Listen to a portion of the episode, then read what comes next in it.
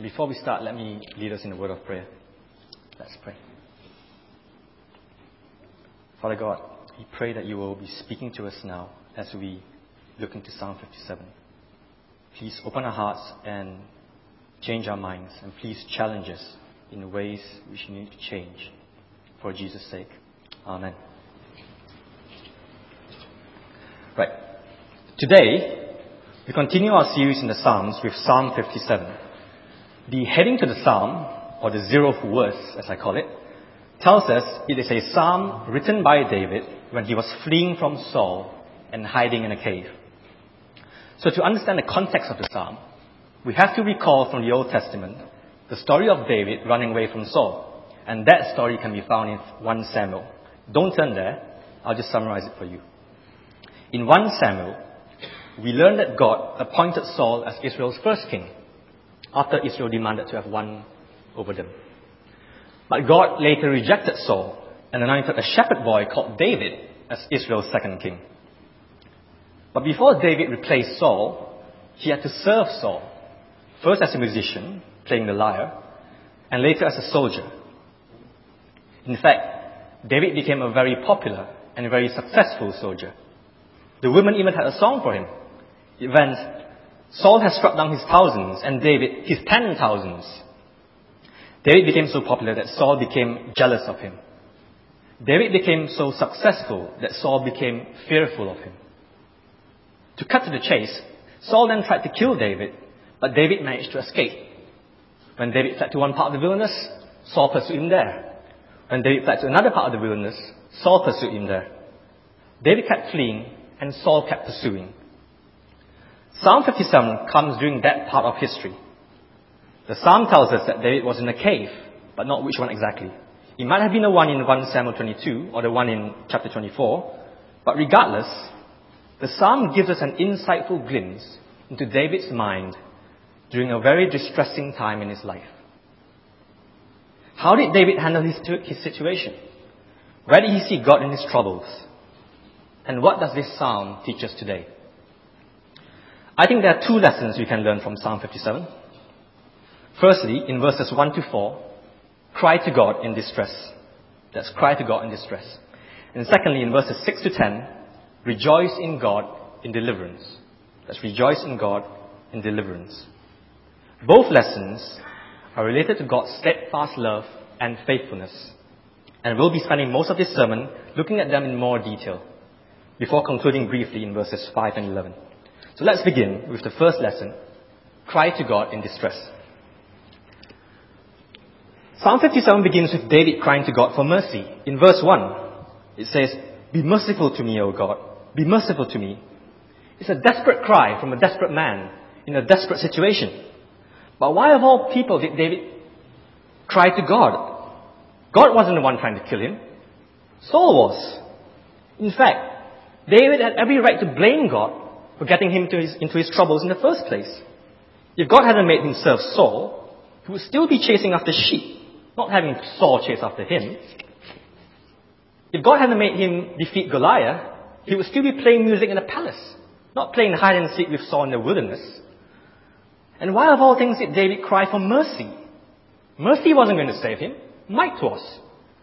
In fact, as God's anointed king, David could have asked for more men, more weapons, or at the very least, more food. Instead, he was crying for mercy from the wrong person. What was David thinking? What was going through his head? David gives us the answer in the rest of verse 1. "For in you, my soul takes refuge. In the shadow of your wings, I will take refuge till the storms of destruction pass by." This is image there that David's using is that of a bird sitting nervously in its nest during a thunderstorm. Just imagine that. You close your eyes and you can still see flashes of lightning. You cover your ears, but you can still hear roars of thunder. You crouch your body, but you can still feel drops of rain. If you stay still, you might get blown off by the wind. If you fly away, you might get struck by lightning. Then you notice the mother bird, the mother hen maybe, looking cool and calm. And you cry to her. And she covers you under her big wings. Suddenly you can't see the lightning anymore. Suddenly you can't hear the thunder anymore. Suddenly you can't feel the rain anymore. It's quiet. It's calm. It's safe. You feel safe. You are safe. That's what David understood of God. Jonathan, his best friend, saved him once, but couldn't save him again. Samuel the prophet was too far away to save him. His men were too outnumbered to save him. He couldn't save himself. But David knew God. Yes, God could save him.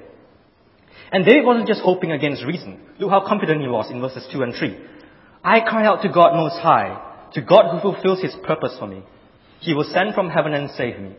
He will put to shame him who tramples on me. God will send out His steadfast love and His faithfulness. David was really confident God would save him. God will do this. God will do that. Do you notice that? God will save him. God will shame his enemies. God will fulfill His purpose. God will send out His steadfast love and His faithfulness. David was really confident. And he wasn't just confident in times of comfort. Look how distressed he was in verse 4. My soul is in the midst of lions. I lie down amid fiery beasts. The children of man whose teeth are spears and arrows, whose tongues are sharp swords. David was in a really distressing situation. Not easy to be confident there. He had no peace of mind. Saul's men were looking for him everywhere, like lions and fiery beasts waiting to pounce on him when he wasn't looking and take his life with teeth like spears and arrows. Saul's men kept discovering his whereabouts, his hideouts, his caves, and kept informing Saul with tongues like sharp swords. So Saul continued hunting David down like a wounded animal. David was in distress. And yet he cried to God in his distress, because he knew God could and would save him. God had a purpose for David, to make him the king of Israel, to shepherd God's people, to defeat God's enemies. And God was going to fulfill that purpose, back in verse 3, if you look there, by sending His steadfast love and His faithfulness. God's steadfast love means He won't let His chosen servant David suffer for no good reason. God's faithfulness means He won't let His anointed king David see death before he sees the throne. David knew God's character as a loving and faithful God, that God will send His steadfast love and faithfulness.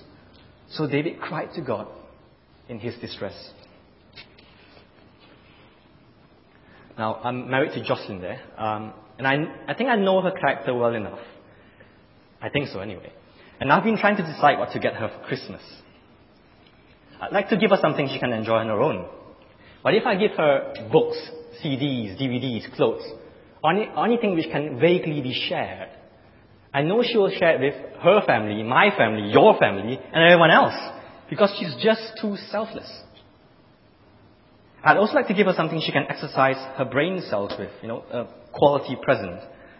But if I give her complicated puzzles, or anything which involves too much trial and error, I know she will never remove it from the box ever again, because she's just too impatient.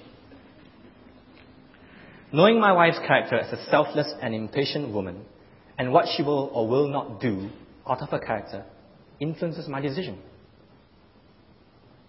It's similar with David and God. Knowing God's character as a loving and faithful God, and what He will or will not do out of His character, influenced David's decision to cry to God in his distress. Now, we know from the big picture of the Bible that David was a foreshadow of Jesus, the chosen servant, the anointed king. God had a purpose for Jesus, to make Him king of the world, to shepherd God's people, to defeat God's enemies. And God fulfilled that purpose for Jesus by sending His steadfast love and faithfulness to Him. How do you do that? Well, if you turn to our New Testament reading today from Hebrews chapter 5, verses 7 to 10, I'll let you turn there, Hebrews chapter 5. It's on page 1206 in the church Bibles. Hebrews chapter 5, verses 7 to 10. In the days of His flesh, Jesus offered up prayers and supplications with loud cries and tears to Him who was able to save Him from death. and he was hurt because of his reverence. Although he was a son, he learned obedience through what he suffered. And being made perfect, he became the source of eternal salvation to all who obey him, being designated by God a high priest after the order of Melchizedek. So you might ask, how did God send Jesus his love? Didn't Jesus die on a cross? Yes. It says that God used Jesus' suffering to teach him obedience, just as a loving father teaches his son obedience through discipline. Okay, and how did God send Jesus his faithfulness? Well, God made Jesus perfect, resurrected him from the dead, ascended him to heaven, seated him at the right hand of the Father to become the source of eternal salvation. God fulfilled his purpose in Jesus, didn't he? Jesus knew God's character. Jesus and the Father were one. Jesus knew God's love and faithfulness. Jesus was the Father's beloved Son. So Jesus cried to God in his distress. Brothers and sisters, God has a purpose for us too, to make us more and more like Jesus. And God is going to fulfill that purpose by sending his steadfast love and faithfulness to us, just as he did for David and Jesus. But unlike David, our enemy isn't of flesh and blood, but rather of spiritual forces of evil who try to separate us from God. And the devil knows the best time to do that is in our distress, just as David was in distress. In this life, all of us will face distressing times, times when we find it difficult even just to smile. It might be losing your job, which means you can't afford your mortgage anymore, or just to pay your bills, or even your next meal. It might be, for your students here, failing your exams, which leaves you feeling stupid and worthless. It might be a broken relationship, which hurts every time you even think of the other person. It might be a disease which leads to death, or an illness which leads to disability.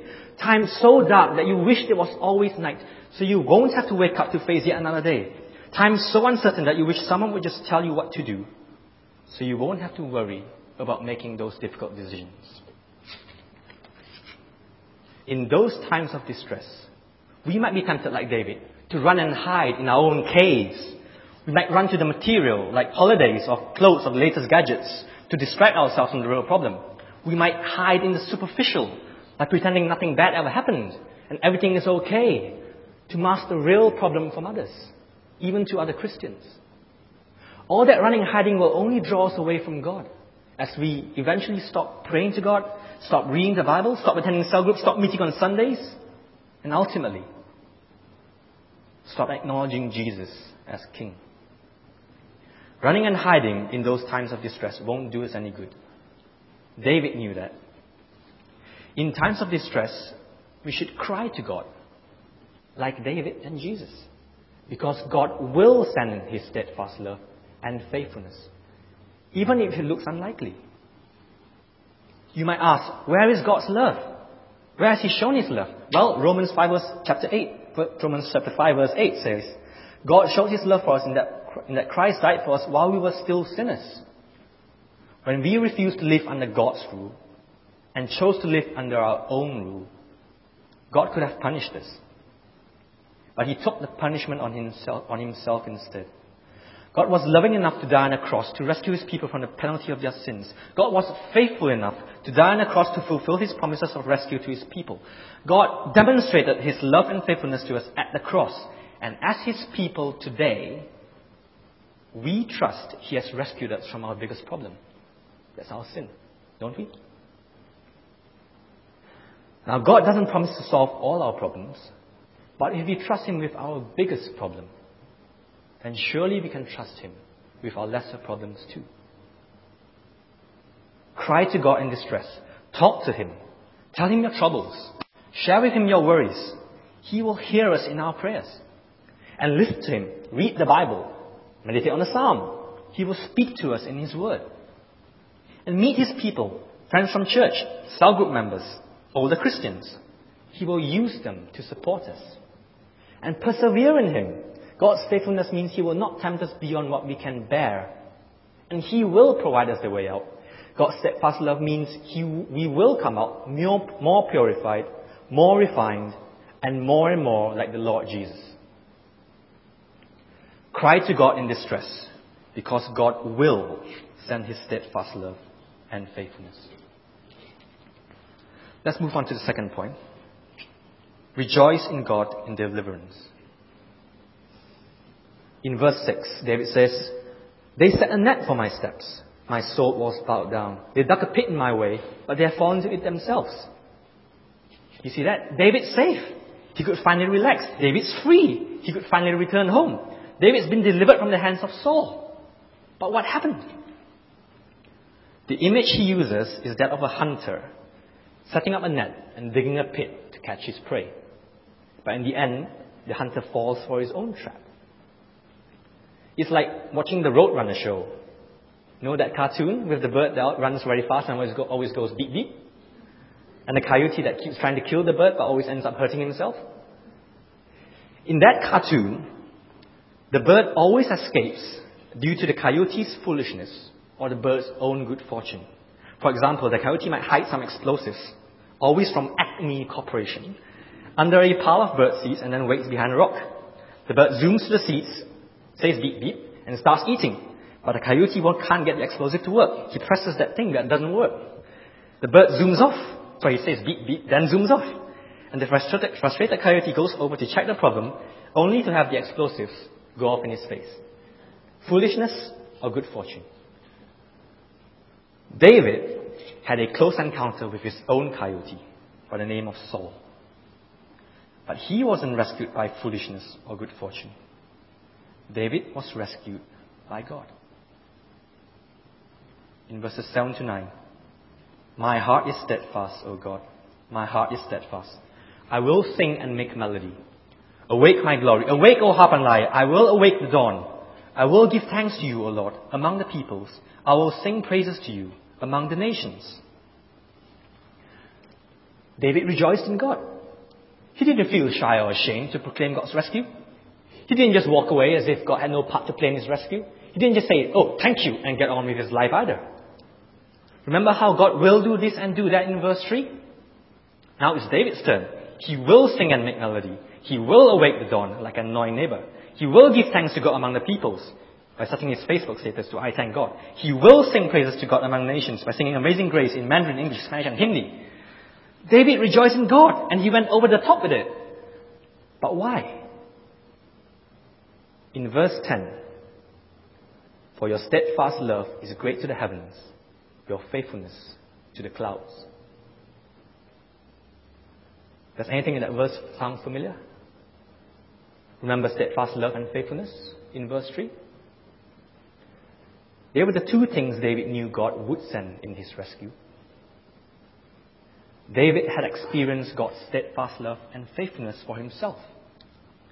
And knowing that God had a lot more love and a lot more faithfulness in store, reaching up to the heavens and the clouds, David just couldn't stop himself from rejoicing.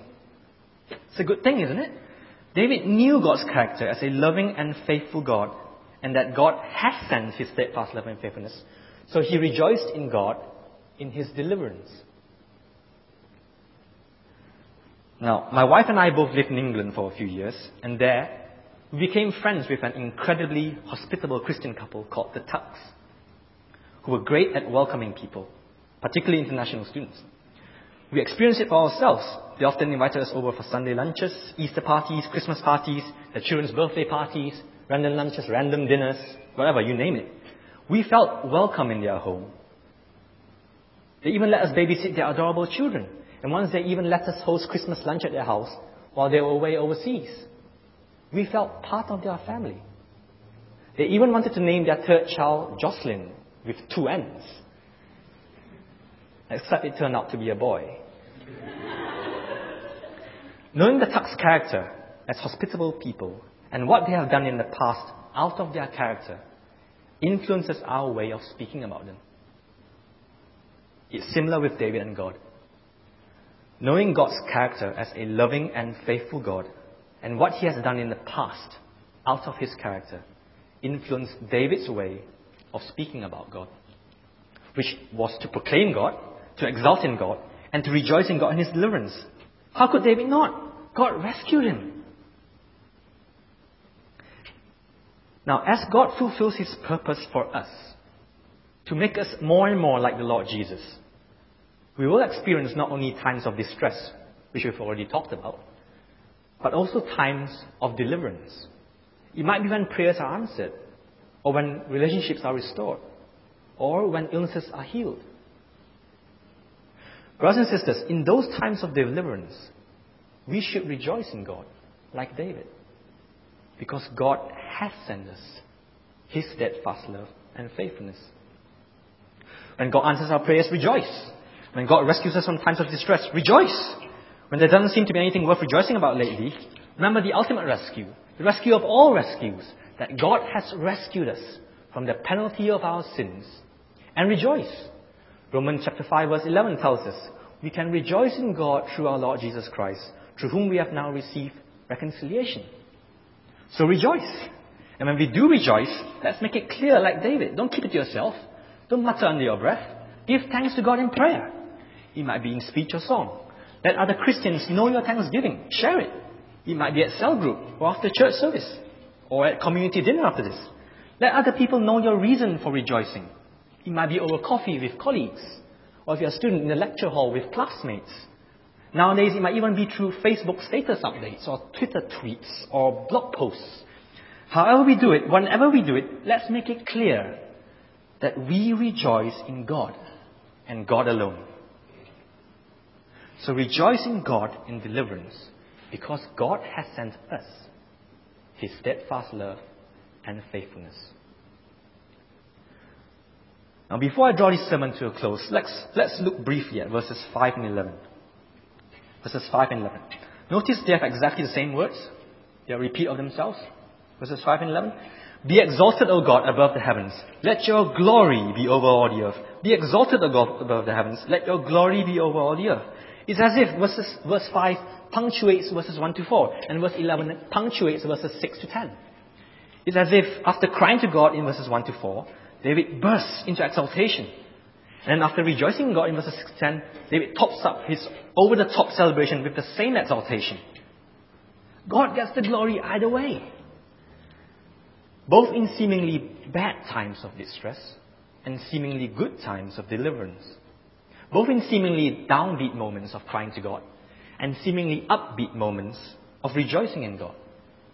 God gets the glory either way, because God is a loving and faithful God, and His steadfast love and faithfulness prevails in all situations. Be exalted, O God, above the heavens. Let your glory be over all the earth.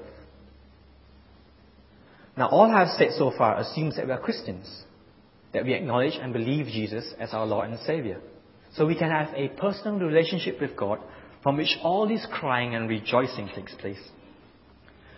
So if you're not a believer here today, please let me encourage you to put your faith in Jesus. Read one of the gospel accounts of Jesus. Speak to a Christian, maybe the person who brought you here or the person sitting next to you, and ask that person how you too can enjoy a relationship with God so personal that you can even cry to Him and rejoice in Him.